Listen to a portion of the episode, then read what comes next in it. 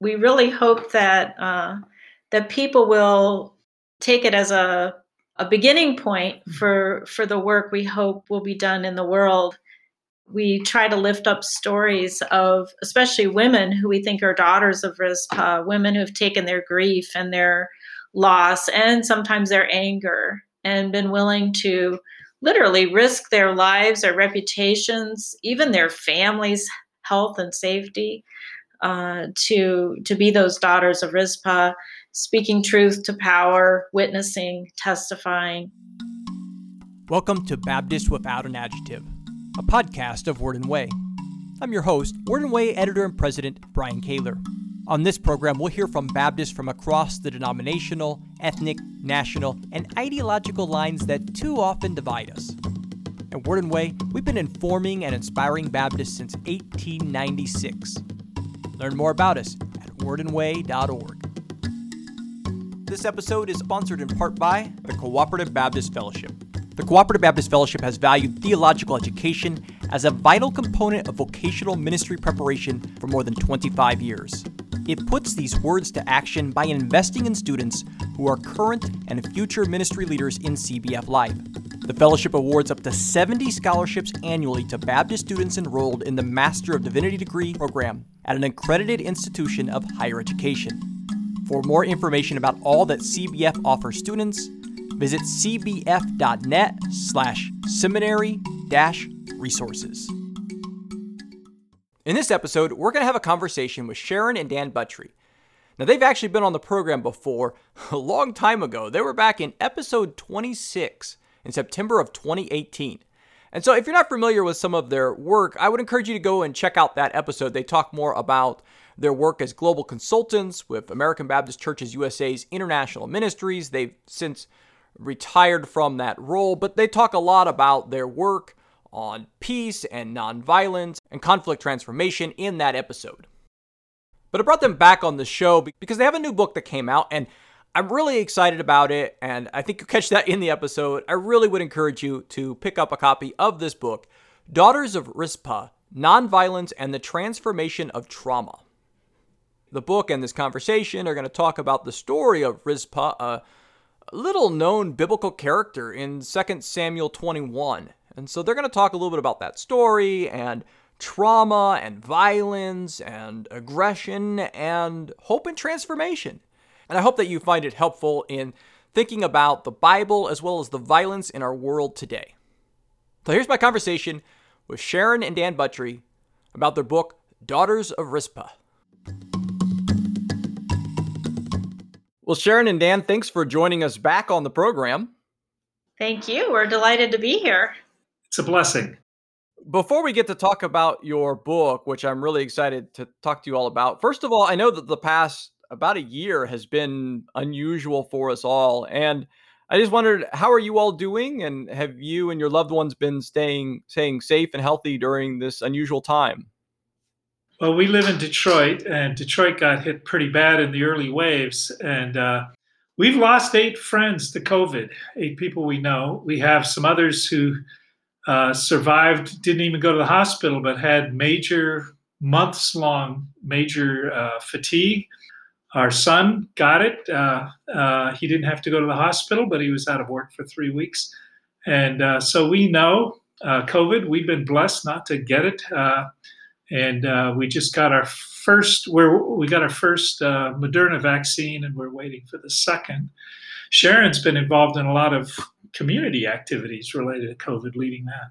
Yeah, we have a in Hamtramck, where we live, a neighborhood of Detroit, we started a mutual aid group and some time banking so people could give their time and energy. We got a uh, United Way grant to do some translation of COVID information for our immigrant community here. And we started a Facebook COVID response page where we could give updated information. And then our mayor uh, gave daily COVID updates uh, last spring and early summer. Now she gives it every week. So we've got a lot of coordinated response here in the city. And recently I've been trying to help immigrants uh, access vaccines. Very good. Well, it does definitely seem like one of those moments where you, you mentioned you each have your first dose that you know, hope is is on the horizon, and I think we're, you know we're not there yet, but you know we're going to be talking a lot about you know hope and finding hope, and and I think that we're all kind of experiencing that a bit right now with the vaccinations rolling out, and, and particularly trying to reach those though to immigrant and in other communities that aren't always first in line or allowed to be first in line. And so I think that that's really important to acknowledge that as well. I did want to ask one other question because I know that you all know many people in Myanmar, and that has been a, a very serious issue in the news. And I know you know more than you can share, but uh, I wonder if you could share with us a little bit about what's happening in Myanmar. And you have worked with a lot of people who are working for peace there in that country. How can you help us understand the situation? Well, uh, they had a military dictatorship for decades, uh, starting from the 60s. Uh, uh, so there was a big uprising in 1988 against the military dictatorship, and that's when Aung San Suu Kyi came uh, into national attention. Uh, her father, Aung San, was kind of like the George Washington for the Burmese, but he was he was assassinated on the eve of independence, and then she left the country long, long story, but she came back in 88 to take care of her sick mother and ended up becoming major political figure and was put under house arrest. Uh, ended up receiving the Nobel Peace Prize for her democracy movement uh, activities. Uh, that's since been tarnished as she became uh, uh, kind of the, the de facto leader of the country as democracy finally got there uh, sometime in the last few years because she ended up even becoming an apologist for the military's genocidal actions against the Rohingya uh, ethnic group, which are religiously mostly Muslim. One, but uh, so there's there's there's kind of a mixed uh, mixed bag with her, but her efforts to bring democracy definitely changed things, and we we were there both before and after she came to power, and uh, I've been there many many times over the years, but a real positive feeling in the country, in most of the country. Still ethnic conflicts going on. Some of them get attention, like the Rohingyas, but others, like with the Kachins up in the north, get very little attention. Uh, the Karen's conflict has kind of calmed down some, but there's still major refugee camps uh, uh, in Thailand and refugees that have come to the US. And so, with the military taking power again, they I think basically it's it's uh, that the military has lost uh, a lot of their economic uh, golden eggs that they were getting a lot of business, uh, especially with China and all kinds of money flowing through the military. And so as this was kind of becoming uh, more democratized, uh, I think that is probably the biggest thing that they feel like they want to get back into power and all the benefits that come with that. And um, and just to see the broad rejection of that uh, in so many sectors of society. And um, so I'm very, very excited to see what's going on. Also, very worried because the military has shown that it really doesn't care what they do in terms of the human cost. Uh, thousands of people, maybe as many as 8,000, were killed in the 88 uprisings. And so we know that the military is willing to pay a big price to keep control. But uh, so far, the breadth of it has been pretty pretty phenomenal. Breadth of the, the resistance, and uh, so there's there's a, a, lot of interesting things happening. And the people, the Christians, are also very very involved in the in the movement. And uh, I hear some from from some friends about it. Some of them doing some very courageous things, and um, seeing this as a part of their Christian witness.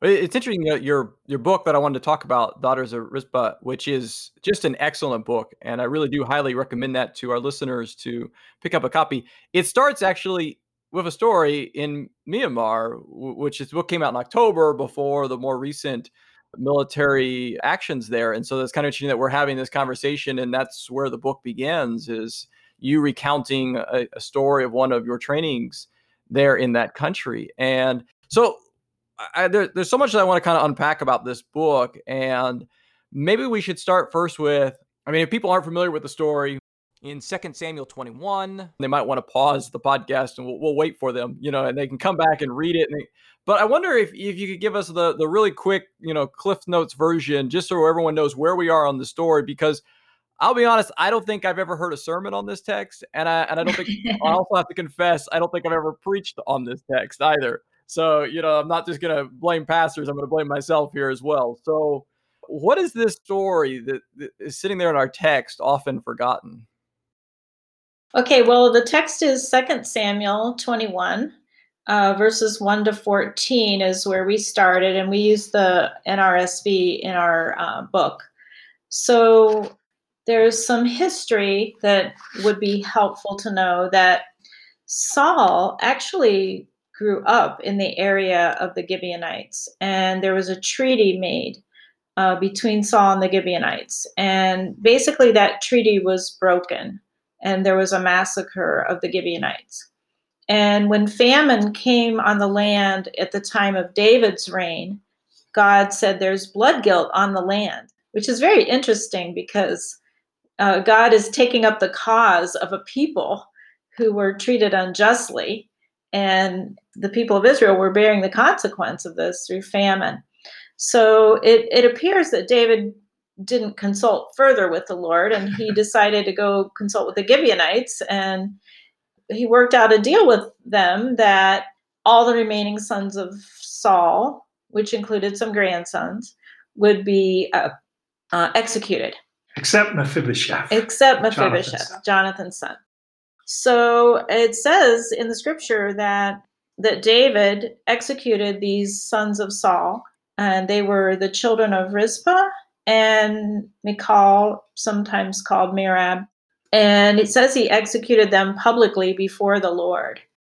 So, in those days, part of a public execution was to leave the bodies out in the open as uh, kind of a way of shaming, uh, and they were left to the dogs and the birds of the air. And so, we don't really hear from Michal. She's kind of quiet in the story or Merab, and we but we do hear from Rizpah.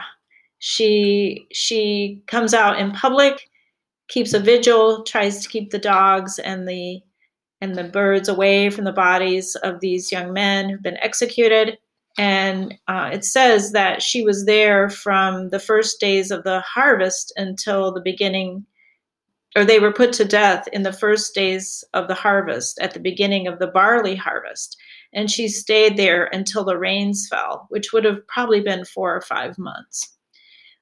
And we we don't have any record of anybody bringing her food, or she just seems like a lone actor. Of course, somebody must have helped her uh, stay there that long. But eventually, in verse 11, David was told uh, what Rizpah, the daughter of Aiah, the concubine of Saul, had done, and he went and took the bones of Saul and uh, the bones of his son Jonathan from Jabesh Gilead. They never really had a, a proper burial from David. And he went publicly to, to uh, Rizpah, and together they gathered the bones of um, Saul and Jonathan and the sons who had been executed. And they buried them uh, in the land of Benjamin. So that's the story. And it says at the end, after that, God heeded supplication for the land. So it's an amazing story of a woman who who used her grief to bring about a transformative moment with a king, with a very powerful figure. Gosh, that's an awful story. It is. No wonder we don't preach about it. Yeah, yeah. And, and we turn the page. I was a Bible major at Wheaton College. I went to Gordon Conwell Seminary. My dad was a preacher. I never ever once heard anybody do anything with that story. So you're not alone. I know you have taught this story, and we're we're going to walk through it a little bit. And I'll be honest, I, I can't tell you exactly when I first really noticed the story. I was working on some writing, you know, with David, and was dealing with this story, and thought, "Wow, this is a lot to unpack." And it was just a few months after I had spent some time reading and, and thinking through the story that I sat in on one of your conflict transformation trainings that you all were holding at Central Baptist Theological Seminary, where they have a peace center now named after you all. Uh, I think this was the first real effort of the center back in August of 2018, and And it was just a, I mean, I, it felt like a coincidence at first. I'm, I'm not going to necessarily say it was just purely a coincidence, but because of some other commitments, I couldn't actually come for the whole 10 days. So I, I, had requested a, you know, a chance to come and, you know, sit in on one day to do a little bit of coverage for Word and Way. I came up before and interviewed both of you, interviewed a couple of people uh, that day on, on campus and sat in on one day of your event. And the day that you suggested would be the best day to come happened to be the day that you all walked through this story. And I have I have thought back to that day so many times over the past couple of years, which is one of the reasons I was so excited to pick up your book because it was just one of the most powerful sermons. It wasn't really a sermon. You acted it out and you had the participants act it out, but a visual, you know, telling of the story and walking through the the text in a way that it just it just has really stuck with me. And i know this is something that you have done around the world is is helping participants walk through this story. So uh, uh maybe we can start there of because that's is how you start the book talking about one of these sessions. What is it that you've been trying to help people find in this story particularly as you're thinking about helping people build peace deal with conflict conflict transformation what is it about this this text particularly that you, that has keeps coming back up for you? Well, I, I started using it. Um, we actually heard it at a Bible study at the Baptist Peace Fellowship Summer Conference many years ago when Cindy Weber, who did the quilted artwork that's on our cover, she's a pastor in Louisville, and um, she she did uh, the first Bible study we'd ever heard on on this, and and she kind of focused on it on Rizpah's action is a nonviolent action, a nonviolent protest. And so, so I used to use that as a nonviolent example of nonviolence in the Bible. But then Sharon and I attended a um, program on trauma run by Eastern Mennonite University, the STAR program. And all of a sudden, we saw three, all the, the three examples of responses to trauma in this one story. And it was like, oh my goodness, it's all there. And so that's how we started to unpack it in a different way. Well, the reality is there's a lot of trauma in the yeah. world. And this story is obviously very traumatic uh, for the victims, for the for the the mothers, and and even for David. I think exploring David's trauma in his life, uh, being on the hunt by by Saul, uh, and you know having to pretend that he was crazy and foaming at the mouth at times to to avoid his own death untimely death. So there's a lot of trauma in the story and i think that's what really hooks and connects with people. I know it does with me personally. Just and there's a lot going on right now about trauma informed practice about evaluating trauma in social work in schools in in various communities and certainly in places where there's civil war violence, persecution of the church, um, gender violence, uh, different kinds of identity violence. So I think that this story, what we hope to do is to help people know, help people see trauma as a way through to uh, a place of healing. And, and by fully exposing it, engaging it, and looking at what happens in groups that are traumatized and then how to move toward reconciliation, that whole rehumanization piece. I think it speaks to the political trauma that we've experienced in our in our country, even um, in the U.S. So there's a lot here to to connect with where people really find life to be most most challenging.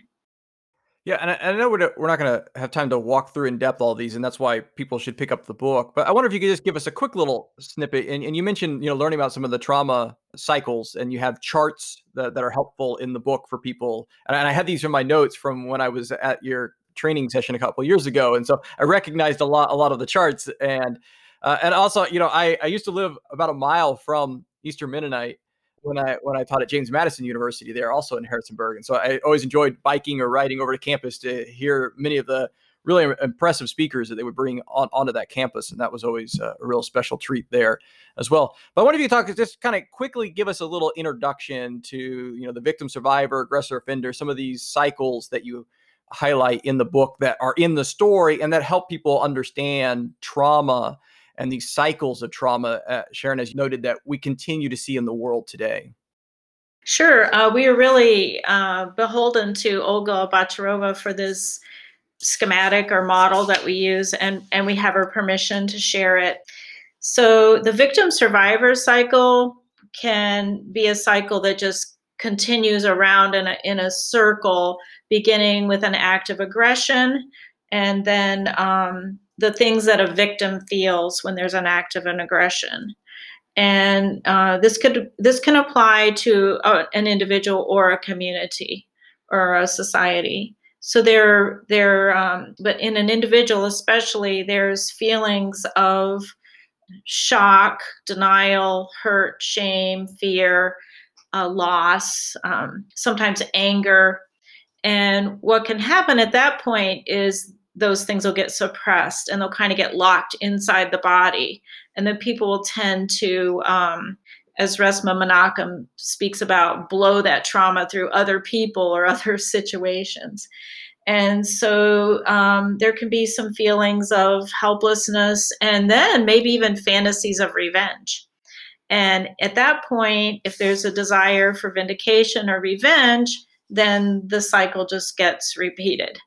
And so um, that's kind of what uh, we see happen in the story, where, you know, we see Rizpah feeling all these feelings.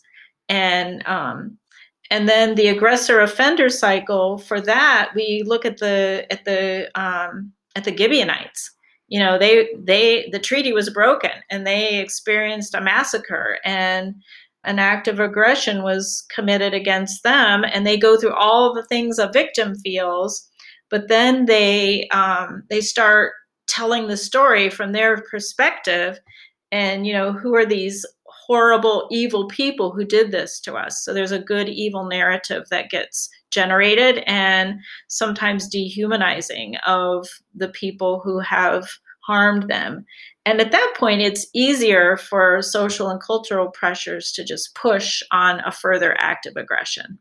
So that creates new victims.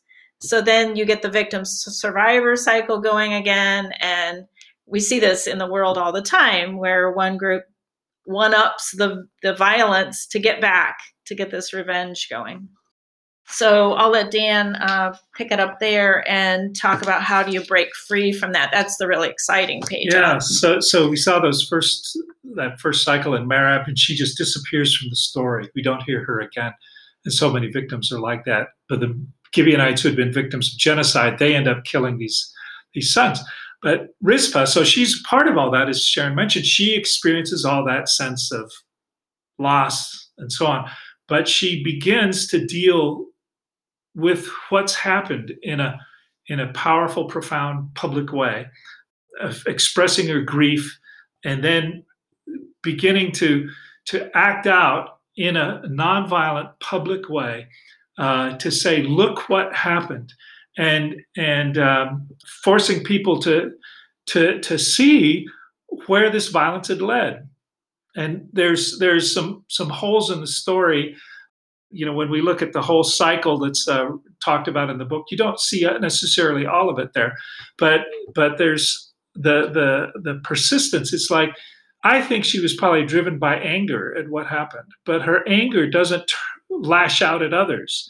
Her her anger becomes a, a positive energy to to show the injustice that had happened, and and uh, but it doesn't claim new victims and and her persistence ends up causing David to see see her. And and I think you know as Sharon mentioned David's own trauma uh, kind of gets gets awakened because David had been acting out in all kinds of negative ways and including the killing of these these descendants of Saul. And and uh, so there's this engagement between David and Rizpah the moment when they meet. When Sharon and I act that out she acts as Rizpah and because of her own dealing with trauma, it is a profoundly difficult thing for her. She has to she has to get away, get centered, and then afterwards she takes has to take a little bit of time to reorient herself. She's so intense in it. And when I, as David, encounter her, it's one of the most profound things. And even even as many times as we've done it, I'm almost always in tears because I feel like I'm in the moment. And I'm David. What was that like for the killer to meet the mother of the children he'd killed? And and but David, as Sharon told the story, remember David got the body, the bones of Saul and Jonathan and all those who'd been killed in the battle at Mount Gilboa. And and that was in a way his his act of restitution. Uh, restitution is something that we don't deal with very well in our society. We we want to say I'm sorry, and it's usually a cheap sorry. I'm sorry if what I said offended you which is not an apology that I said something. It's an apology. I'm apologizing that you got offended by it, and and it, it's really cheap. But here, David, David can't bring back the dead, but what he can do is restore honor to the family. The bones of Saul and Jonathan and the other sons of Saul who've been killed in that battle never got buried properly. They were kept by the loving village of Jabesh Gilead. And so so david is is in a way doing an act of restitution restoring honor to the family name. And um, you know that's one of the big issues for us in our country. You know how do we deal with the horrors of slavery with the horrors of what was done to indigenous people here uh, we did a little bit of that with the japanese americans who were interned during world war ii but that took decades and a very small amount. I think it was twenty some thousand dollars that was given to each uh, person who had been interned or their descendants um, for all the losses and everything that they'd suffered, and an apology. So far, we haven't done that at all uh, to the African Americans. Um, uh, we've done almost nothing to indigenous people. And so, th- this whole idea of restitution, we see it in this story as a key part Eh, how to make things right. Things went wrong. What does it take to make things right? There's a whole discipline called restorative justice that is all about how to make things right. And so that's one of the big concerns that we see in this story that and and and it's done publicly. David didn't David did this out in public just as the execute he went to the killing ground to meet with Rizpah. And out of that they end up writing a new history that's very complex and we have it in the bible. We got this bible story which is so complex you know? And then reconciliation which we see that later after solomon's death that uh, there was civil war again in israel and only one tribe stayed with the tribe of judah david's tribe and that was benjamin saul's tribe and so there's no story of how reconciliation happened between Judah and Benjamin, except this terrible story. And um, so we, we see the reconciliation with David and Rizpah and the families, uh, but we see it later in how long lasting the impact was. Yeah, I mean, as as I hope people are hearing, there's just so much in the story to unpack, and you've given several of these little snippets of, you know, this the story of, of Judah and Benjamin, this David who, when he finally is touched, doesn't go straight to her, but as you were talking about, goes and does restitution first, get to get the bones for the proper burial. There's so much, so much to unpack. You've got this figure who, and you talk quite a bit about this in the book, who's on the margins. And it's not just that she's not taking her pain and her anger out to hurt others, but she's also she's also in many ways violating the king's edict. She's yes. preventing the judgment. That's one of the things you write about that I thought was really fascinating. That by keeping the the animals away from the body, she's preventing the king's judgment from from coming into play. There's so much in the story to unpack. And, and one of the things early in the book you talk about is I think you know, a lot of times we skip through the story, or if we do read it, we don't read it very carefully because of our pro David glasses, is the, the metaphor that you use. And I think that that's really important to help unpack. Yeah, when we do this uh, stories, we have people work on it in small groups, and and I'd say about twenty five percent of the time, people will say, "David's got to be right." I mean, he's David for crying out loud, you know, and and uh, and you say, "Well, is that the testimony in the Bible about David?" No, he did some pretty awful things, but what was important about David is that he always, once he was made aware of his sin, he repented. And I think this is a parallel story to the David and Bathsheba and, and uh, Uriah and the counting of the people. Yeah, I like that idea. You talk about we always talk about those two big sins of David, and, and you argue that this this one could be the third because you know he does the sacrifice of the seven sons or grandsons, and the famine doesn't end at that moment. Which uh, earlier you made the comment, Dan, about how you know he doesn't necessarily go back to listen to god again about what he's supposed to do which and that seems to be the, the sign to us if we're reading carefully that the sacrifice was not what god was wanting because the famine doesn't end at that moment mm-hmm. and in fact I, this is when i remember when you all did the the dramatization of this uh, you talk about you know move, being moved to tears. I mean, you almost. I, I, was sitting there as a journalist taking photos, and I you you almost. I mean, you almost had me physically crying at the end, Dan, when you made the the the declaration. They come together, they bury the bones, and the, you have this pause, and then you look up and you say, and then God heard their prayers, and the famine ended, and and it's it's a way of story. I had I had never read the story to realize the moment when God actually listens. And it's only when, after all of this hard work has been done by both Rizpah and David, that that we finally are moving forward. There's just there's so much to unpack in the story, and I just I really I really appreciate the fact that you all have written this together because I, I have told this story to a lot of people in the last uh, two years, and so you know I just this is really important work that you all have been doing and that you're providing with this text for us in this book. Well, thank you so much. We, we're glad that you like the book, but we really hope that uh, that people will take it as a a beginning point mm-hmm. for for the work we hope will be done in the world. We try to lift up stories of especially women who we think are daughters of Rizpah, women who've taken their grief and their loss and sometimes their anger and been willing to literally risk their lives, their reputations, even their families' health and safety uh, to to be those daughters of Rizpah, speaking truth to power, witnessing, testifying. So we we find it very inspiring as well, and hope others will. Yeah, I wanted to talk about that because the, the title, we haven't really gotten to the title. We've been talking about Rizpah, and then the title of your book is The Daughters.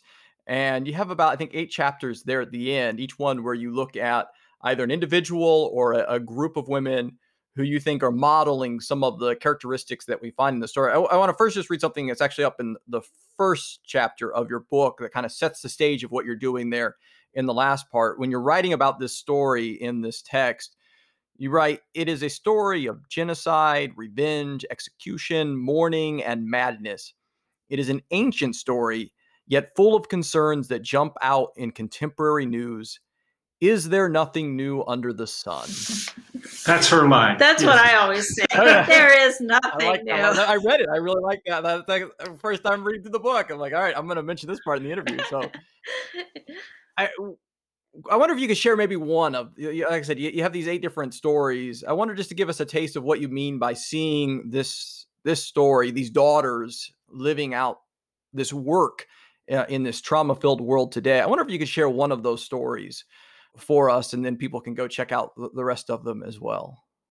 Well, probably one of my favorite ones um, are the Praying Women of Liberia, and talk about genocide and trauma. I there are certainly many places in the world uh, where where that's true, but these women, um, they were amazing. I, I love the story of Leymah Gbowee and how she, uh, if you haven't seen the documentary, Pray the Devil Back to Hell, it is, it's chilling, but so inspiring. And that's really where I learned about her. So there was civil war in Liberia in um, 1989, led by Charles Taylor and child soldiers. And there was a lot of rape, uh, terrible, terrible violence. But Leymah Gbowee, she had to flee her village. Uh, she was pregnant at the time. She had a, a three year old son, a two year old daughter. They had no food. Uh, she just was heartbroken that her children were asking her for food and she had nothing to give them. But she really uh, gathered people for prayer, and some Muslim women also wanted to pray. And there was a debate: can we pray with these? Can we Christian women pray with these Muslim women? And they decided the bullet does not discriminate, and uh, all their families were being affected, and so they formed Women in Peace Building Network. And so they strategically positioned themselves in public vigils, much like Rizpah did in places where uh, Charles Charles Taylor would have to pass by them, and I think they were like at a fish market or or near market, yeah. near his near where he he would pass by often, and really nothing happened. It was a very long time before anything happened, but what they did was eventually uh, they went to Ghana, where negotiations were finally taking place and i think they were largely responsible for those those negotiations to even come about. But once people got out of the out of the bush and into the comfortable hotel rooms and you know comfortable space of the where the negotiations were taking place nothing was happening. And so Leymah Gbowee um, said that um, that she was going to strip naked if they didn't didn't start to come to some kind of an agreement. Now, in her culture, the shame would come on those who saw her, not on her. And so the uh, the police said, uh, "Oh my God, the peace hall has been seized by General Leymah and her troops." and so the Ghanaian uh, police came you know, came to arrest her on charges of disrupting justice. And I think it, it was that point that they just went nuts and said, disrupting justice. Those people in there are disrupting justice. They're the ones. And so finally, there were some peace terms that came about. United Nations peacekeepers were brought in. Uh, the country was stabilized. And then finally, in 2005, um, Ellen Johnson Sirleaf was elected president and both she and uh, Leymah Gbowee received the Peace Prize in 2011. So I just love this story because of how Muslim and Christian women came together. Their persistence was unlike anything I've ever seen in our current time, uh, women coming together. And certainly they are daughters of Rizpah for that persistence and, and vigilance and, and vigil that they kept. I'd like to share a story that's not in the book, but you know the stories we shared are ones that directly impacted us in some way or another in our, in our time of ministry. But there was something that happened before that, given that this interview is taking place uh, in the first of March, and we just finished Black History Month, and in 2020 we had such major issues related to racism and institutional racism and violence uh, and so this uh, young young kid from Chicago, teenager Emmett Till, went down to um, I think it was Mississippi, and um, uh, may have whistled at a at a white woman or something like that. He ended up getting uh, lynched and and just you know torn apart so many brutal ways uh, as a part of the the whole Jim Crow supported by the terror of lynching. And so his body was sent up back to home to Chicago, and his mother insisted that it be open casket. Uh, she said, People need to see what happened. And I just thought, there's another daughter of Rizpah. And um, I think we see these, these examples uh, over and over again in, in history. And that's become a part of the American story now, you know, just uh, a daughter of Rizpah in our own country so so there's there's many many stories. We we we ended up cutting it off, but there, there's so many stories to share. We we love finding daughters of Rizpah. In fact, I forget what the story was, but something happened this week. We said, "Oh, there's a daughter of Rizpah." You know? yeah, we tried to um, we tried to include stories from different cultures, and we tried to hit the Middle East, Africa, continent. Um, so Argentina, South America. So we tried to make sure there were daughters of Rizpah recognized from around the world. And I love that idea because it's it's not just that you're helping us to learn from this text and apply it, but you're also helping us to see the Bible as alive and lived out by people today. And I think that that, that is because, you know, I think it is easy to look at this as an ancient story, uh, like the line that, that I read from, from chapter one, but it is a story that is still happening. And that these stories, you know, the, the, the example in Liberia is, is very recent. Uh, actually, I, I, I saw the documentary Pray the Devil Back to Hell on the campus of Eastern Mennonite right before Leymah spoke. And so that was oh, really wow. exciting to, to see her there on campus when she came back to tell that story. They showed the documentary first and had her share the story there. And, but even, you know, the, the Emmett Till story, which is not that long ago, you know, it's not an ancient story. I was interviewing uh, Amos Brown, pastor at Third Baptist Church in San Francisco, a few episodes back on the podcast. And he mentioned that he's the same age wow. as Emmett Till and Amos just turned 80. And so, you know, without this lynching, you know, Emmett might could still be around today. Yeah, Sharon and I were uh, in Kansas City. We were at a church in Kansas City that has um, welcomed in a number of refugees, including from Liberia. And so we started. We were doing a program, and we were kind of telling this, the Rizpah story. And as we got into telling the story about the women in Liberia, this woman stood up and she just started telling the whole story herself. And we found out she was one of those women demonstrating with Leymah Gbowee. And and it here she is, this hero associated with the Nobel Peace Prize in a Baptist church in Kansas City, and nobody knows that they've got this hero in their midst. And uh, you know, so of course, we went nuts. We just that that that that became the highlight of our whole time in Kansas City. That was for us to meet this woman, you know, just see what happened as the church, you know, realized that because sometimes you know we see ourselves as helping folks and we don't know their story. We we just see, oh, you know, we're helping out these poor refugees. Some of them have such incredible stories to tell, and uh, this was the daughter of Rizpah.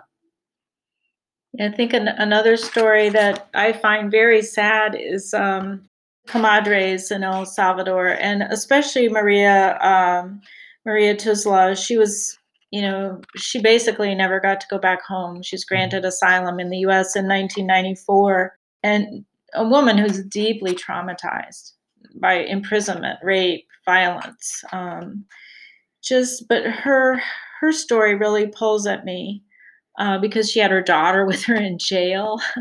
and this was a woman who put forth so much effort, and yet, you know, she hasn't been able to go back home. So the stories don't always end well. But uh, who are we to say or to judge what is successful or not? She, I'm sure other people have stood on her shoulders and and brought about change in ways that she couldn't. And sometimes that's just the situation we find ourselves in. How do we be faithful? How do we take the risk to speak truth where it needs to be spoken and to express our grief and our loss in a, in a public way sometimes through civil disobedience as Rizpah did. But we may not have a good a good end of the story. But we're still required to be faithful and and others will come after us and and we'll we'll give testimony. That's a that's a good word that this isn't a, this isn't the land of fairy tales that you're you're dealing with. It doesn't it is a trauma filled world and things don't always uh, end well.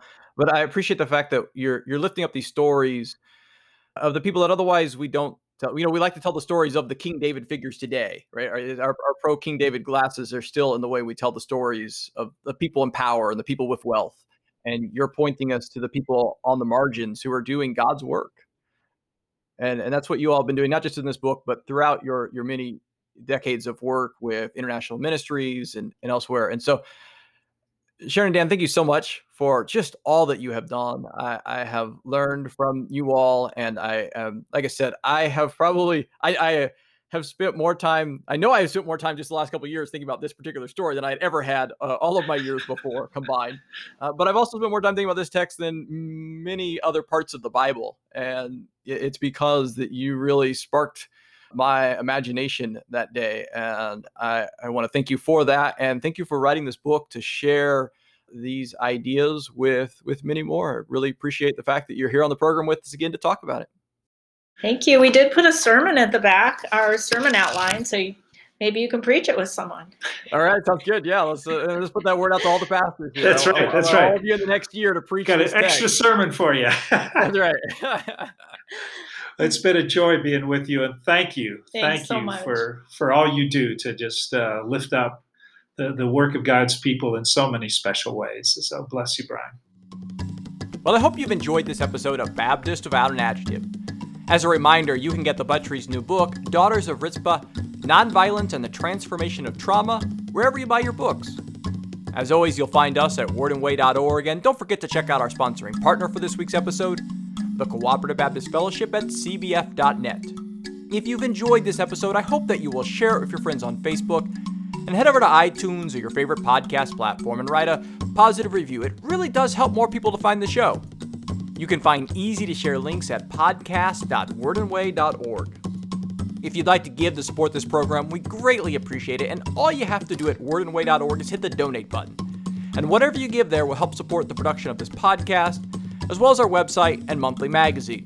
And speaking of that magazine, if you're not a subscriber, you really are missing out on more news and information you're going to want to read. And I've got a special offer for you. Get your first year for half off. Just go to tinyurl.com slash wwoffer. If you have any feedback about this program, you can send that to me at bkaylor at wordandway.org. Thanks for listening.